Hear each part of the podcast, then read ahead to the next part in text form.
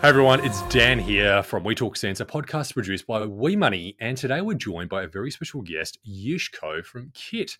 Yish has got a tremendous background in financial services, going through insurance, management consulting, and now more recently banking, with the advent of a new product called Kit.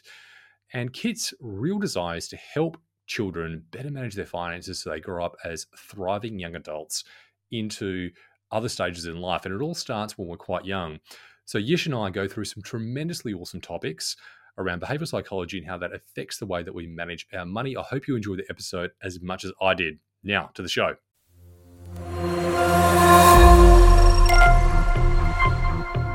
Yish, welcome to We Talk Cents. Thanks so much for having me, Dan. It's an absolute pleasure to be here. Yish, there is a massive financial wellness crisis in Australia now, being part of a big organisation like the Commonwealth Bank and all the important stuff that you're doing with KIT, what have you seen out there that is really illustrative of the current situation that we're currently in? Well, in Australia, given that the rising cost of living and rising interest rates is something that's really on people's mind. There was a recent study that just came out this month, actually, from Beyond Blue, that said that this is now the number one cause of anxiety of Australians. Um, and when you look at the experience of Australians, um, the ABS did a study um, in 2020 and showed that 38% of Australians have experienced some kind of financial hardship. Um, so that means, you know, they might have gone without meals or they had to pawn their possessions or couldn't pay their bills on time, for example. Um, and in the Commonwealth Bank more broadly, um, there's definitely been um, throughout the COVID period, um, ironically, some of the studies show a slight increase in financial well-being. But now that we're coming on the other side of the pandemic and interest rates are rising, um, you know, financial well-being's got two components. You've got the what you see in terms of what your money, but also what people are feeling. And I think what people are feeling now um, is definitely less financial well-being because there's that anxiety about the future. Mm, most definitely, most definitely and we've covered up behavioural science topics before on the show, but if we can go just a little bit deeper and talk about some of the root causes here of people that end up graduating from high school, getting their first job, buying their first home, starting a family, all those life events come with big financial decisions that we need to make. But financial literacy actually doesn't start when you graduate from high school it starts much earlier. What are some of the research that you've uncovered into the factors that go into our relationship with money in those formative years? And I think this is a really interesting question because um, we surveyed parents earlier this year, um, and 61% of parents think that the most effective way to teach children about money is through standardized lessons at school. But what's really interesting from the research is that when you look at there's three kind of components to becoming financially capable. So, yes, there is something around financial knowledge of like concepts and products or numeracy, being good at maths, which we kind of call that financial literacy behavior. But what's also important is what we call um, experience. So, kids building financial habits and behavior through getting hands-on experience with money. It doesn't have to be, you know, when you get your first job. It can be actually be way before that. For example, when um, you're what we call financial socialization. So when parents are um, going to the supermarket with their kids and they talk about, you know, why do you buy one product over another? You know, you're watching um, a show and you're seeing an advertisement and the, you know you're talking about what are the um, influences that advertisers are um, are using to try and get you to buy more stuff. Um, this financial socialization that's a really key driver of kids' financial capability. And then the last one um, is confidence and attitude. So, um, you know, feeling that you can be good at money. Um, I think this is a lot where a lot of people fall down. This is not something that schools can teach you. This is something that parents have to role model for their kids. And you know what the parents' own financial capability tends to kind of be inherited by kids as well. So um, you know if your parents are avoiding talking to you about money, you know that's actually a terrible thing because you know you're assuming that something's going to fill the gap. And you know unfortunately we know that if you're not taught about these things you know either at school or from your parents that you then tend to go into the you get your first job and then you make all of these mistakes and learn things the hard way. So you know i think the key message from um, all of this is you should be starting um, as young as possible. Um, and don't just think about it as something you just kind of lead to schools and yeah that's the government's problem because it absolutely is from the way that you talk about money role model you know good um, your own good financial behaviors and positive attitudes, something that um, you translate down to your kids. Hmm. Very interesting. This sort of topic of hereditary financial habits that could always start at the home at a very, very young formative age. And it reminds me of that study ish from Cambridge University, which found that financial habits are formed typically by the age of seven years old when kids have to make these very interesting decisions around delayed gratification. They want something, they need to make key money decisions and understand certain trade offs. And so it's a real stark lesson. There's a lot of people on the show that have got kids or planning to have kids at some point in their lives. So it seems to what the research says is that it starts incredibly young. What are some tips that you think parents could look at in terms of helping their kids get a better grasp of money at a young and formative age?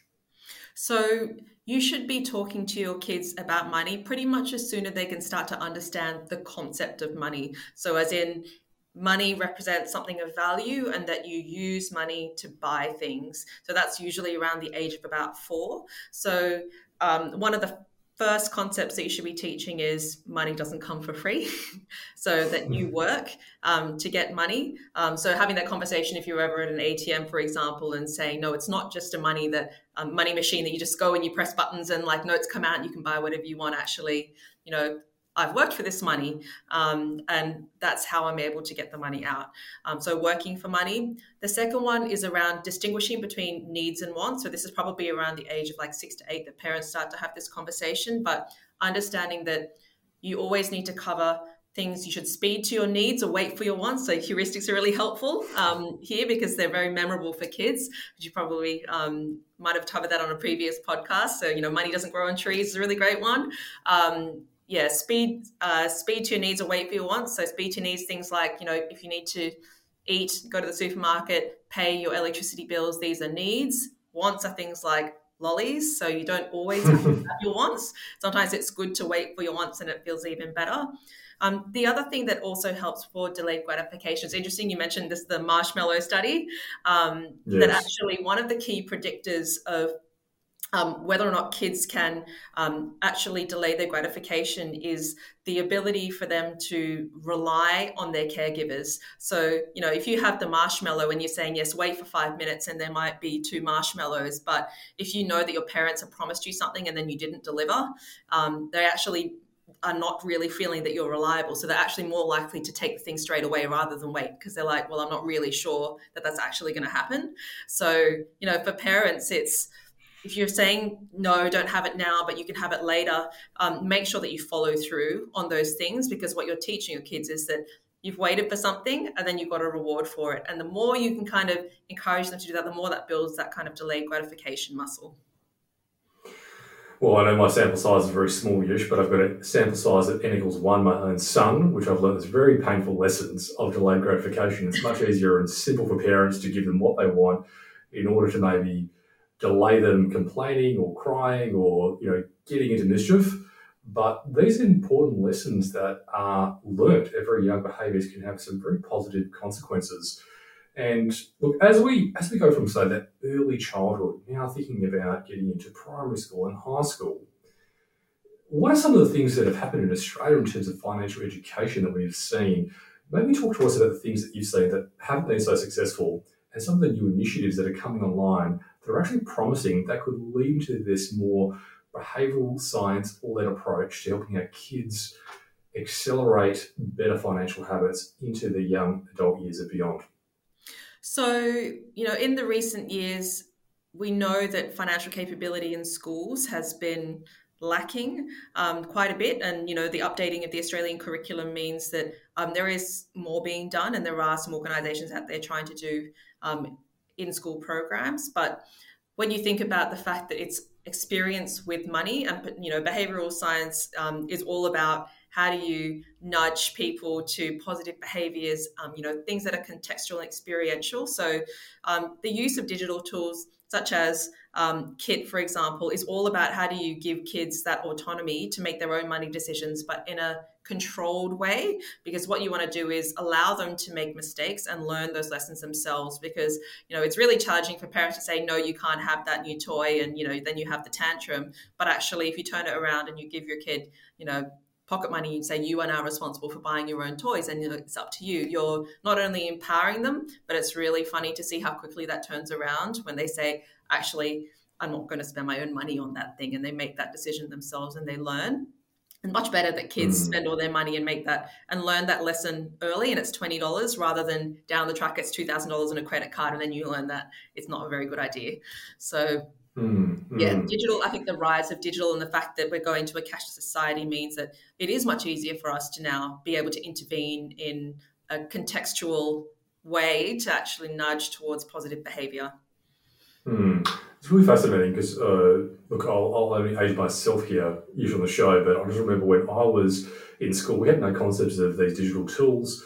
We had pretty trite programs. People used to come in and tell us about these money games, but I think as the studies show, kids attend these sessions for about 45 minutes to an hour, and then after that, they've completely forgotten about all those money lessons. But the petri dish and the environment that our kids are in at the moment, now, my kids aren't old enough to have a mobile phone yet, but I just know what other 13, 14, 15 year olds are going through right now, probably experiencing having a mobile phone for the very first time, you know, maybe some interactions in you know, social media and things like that. And that medium is kind of lending itself to some adaptations or environments that the kids are already in. But instead of all those negative connotations with maybe all the bad stuff that can come with mobile phone ownership, there is this pathway to produce these better habits with the devices they're currently using, they're using some of those same concepts, and dare I call it an ethical gamification, where they're aligning some of these money principles in a way that provides instant feedback. And I think this is a great segue into what you're doing here at Kit. Well, a brief interruption to let you know about the producer of this podcast, WeMoney. What is WeMoney? WeMoney is a social financial wellness platform that allows you to see your finances together all in one place. You can connect your transaction accounts, credit cards, superannuation providers to get that full 360 degree view of your money all in one place. You can track and monitor your credit score over time and get hints and tips on how you can improve your score to get access to cheaper forms of credit either right now or also in the future. And the We and We Money is this passionate community of individual creators that share money hints and tips directly on the We Money platform so you can do things like improve your income by learning more about side hustles, learn how to do meal prep so you can cut your expenses, and plenty of other topics to cover off on the WeMoney community feed. You can download WeMoney for free by heading to the Apple App Store or the Google Play Store and searching WeMoney, or there's a link to a description below on how you can download WeMoney for free today. Okay, now back to the show. It really is kind of the most underserved part of the market. I remember growing up, turning 16 years old, going into ANZ Bank with my mum and opening up my first bank account. I had that bank account for about 14 years after the same BSB account for all that period of time.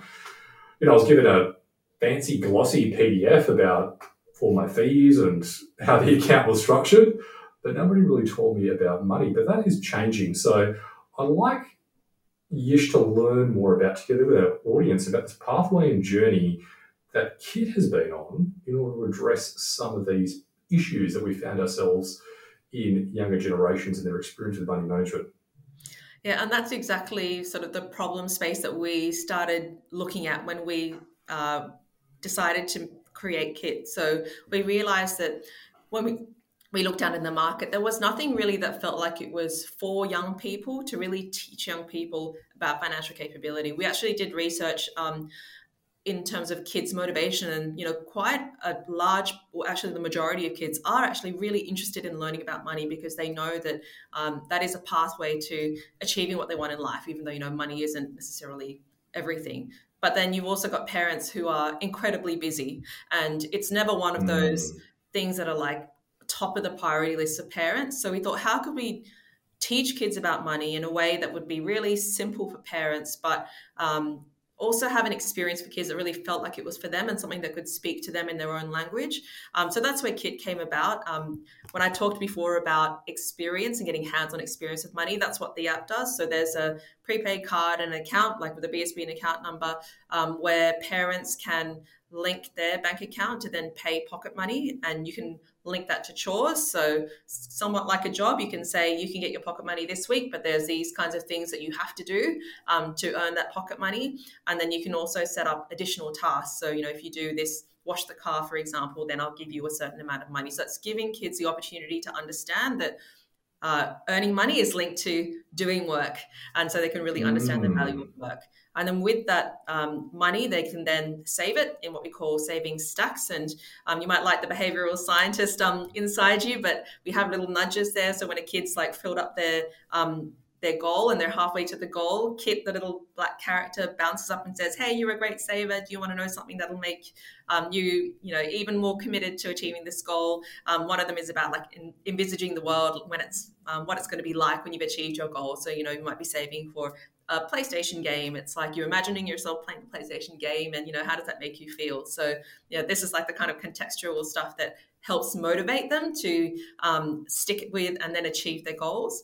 And then we've got the spend part. So there's a prepaid card that's associated with Kit, and it comes with parental controls. So mm. um, all of the sort of adult type expenses, they're kind of programmatically blocked from the card. So things like gambling and things like that, you can't spend on those kind of alcohol liquor, those kinds of purchases. But also parents have the ability to set a daily spend limit and also block individual merchants. So, you know, if there's um, one too many spend on, say, the Apple store and the parent wants to block, the parent can specifically go and, and block that merchant. So we really want for parents to feel that they've got enough peace of mind and there's enough security around it that they can then let their kids make their own decisions about spending. Um, and then we've got Kit. So um, Kit's got lots of little stories. We're only really at the beginning of this journey in terms of where Kit could go. Um, but Kit will tell you stories in sort of fun, bite-sized pieces, like you know, why is it that you should save? Um, when they first activate the card, Kit will tell you a story about you know do you want to know about how this like rectangle works you know? Unfortunately there isn't an unlimited source of money on this thing so you know one of those really important money lessons. But the vision for kit is really about how do we as people are um, as kids are earning saving spending their money how do we actually teach them about money as they go so it doesn't become sort of you know you sit down and do an exercise and um, because that's something that's very boring um, and not something that's going to be engaging and motivating for kids Mm, amazing. I like that merchant block feature. I think Kmart and any toy stores will probably be on that list as my little one gets a bit older. But That's amazing. And, and how have parents found kids so far? Uh, Yish, talk, talk to us about the feedback that you're currently getting in market in terms of this new approach of addressing a specific need for this younger younger demographic. We've had um, pretty good feedback actually from both parents and kids. I think kids really love um, the idea of kids, sort of the character and teaching them about money, um, the customization in the app around stickers and um, the different colors that they can put um, towards their goals. Um, it's really interesting that um, you've got kids who are really motivated to earn money through chores because they're like, now I can see how I can get money and I can, um, I feel motivated by that. But you also got kids who are like, I really don't like working. I feel like money should be free. it's great because um, they're learning that money lesson early, which is great. Um, and the feedback for parents has also been really great. So um, we're obviously still got lots of improvements and lots of suggestions that we get from our community, which is um, always great to be on that continuous improvement journey. But I think some of the things that parents have highlighted has been really useful is that um, I mentioned that kind of turnaround and kids really feeling ownership over um, over the product and you know about being motivated to read stories and learn about money. Um, so yeah we've been really happy with how it's going. Lots more that we want to do um, lots more we can do especially when it comes to experiential education Amazing ish. Sounds like it's a great community initiative. You get lots of feedback from parents, and I'm sure that's going to help on build an amazing product that uh, Australia definitely needs for our youth. That is incredible. Now let's turn to some fun money hacks that we can teach our kids. What are the top five that come to mind, Yish? I love that you call it hacks. I think some of the hacks that I love to give to parents are about making their lives easier while also teaching their kids. So, um, I talked about the importance of giving your kids as many money experiences as possible. So, for a younger kid, like maybe they're around the age of eight, nine, 10, get them to plan their own birthday party. Say, this is the budget I've got. Mm. You can have, you know, what, say it's $200 you plan out what are all the things you need to buy and go ahead and do it. So there you go, something easy for parents, and the kids will be motivated too because they can, you know, design their own party.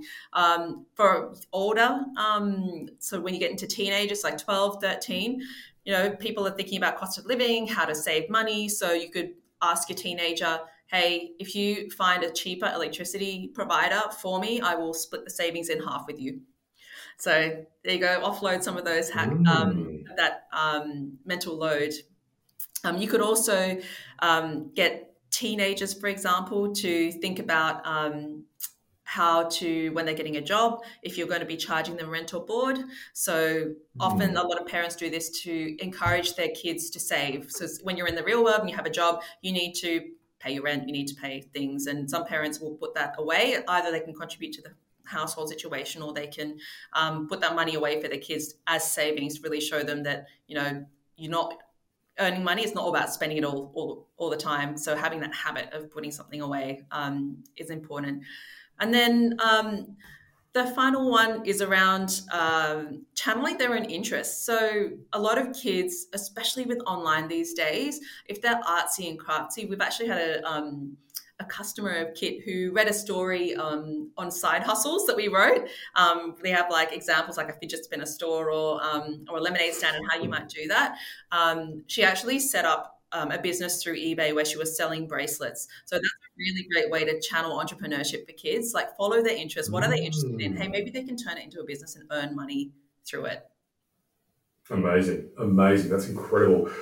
Well, there you have it, guys. Five awesome tips that your kids can learn about as they grow up and get better experience with money.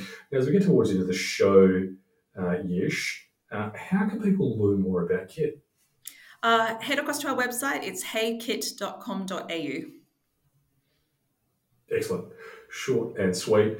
And the final question if you could go back in time and tell your younger self the most important money lesson, what would it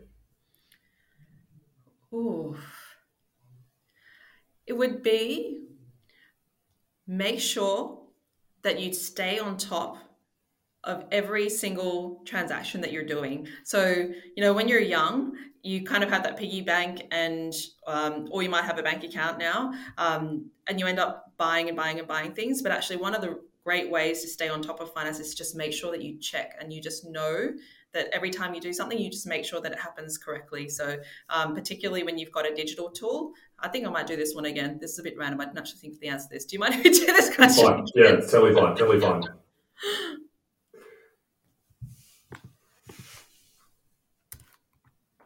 Okay, let's do it.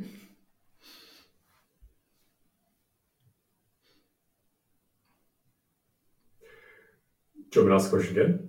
Yeah. Okay, no worries. All right, now as we get to the end of the show, the final question, Yush, is if you could go back in time and tell your younger self the most important money lesson, what would it be? So, for me growing up, um, I grew up with very um, what you might call parents who like to control everything, um, and so. Mm. what was really important, I never got pocket money or anything like that, but being um, conscious of what you spend every time that it happens. So this is a really good habit that you know you can get your kids into from as early as possible, but just keeping track of your money actually helps a lot. So, you know, mm. every time you spend, if you go into an app or something and you look at your um, transaction balance, um, that already is a really great building block to just be conscious of what's going on with your money. Mm. So important in particular because you don't know where things are going. You know, we spend money, we tap and go, everything has become so easy now that it's very hard to do that mental arithmetic and budgeting to figure out how much we you know actually spend. Such a good one, and I think some of the most important money principles for managing your money. That is awesome. Well, there you have it, folks. Yish from Kit, thank you so much for joining We Talk Cents. Thanks so much for having me, Dan. See you next time.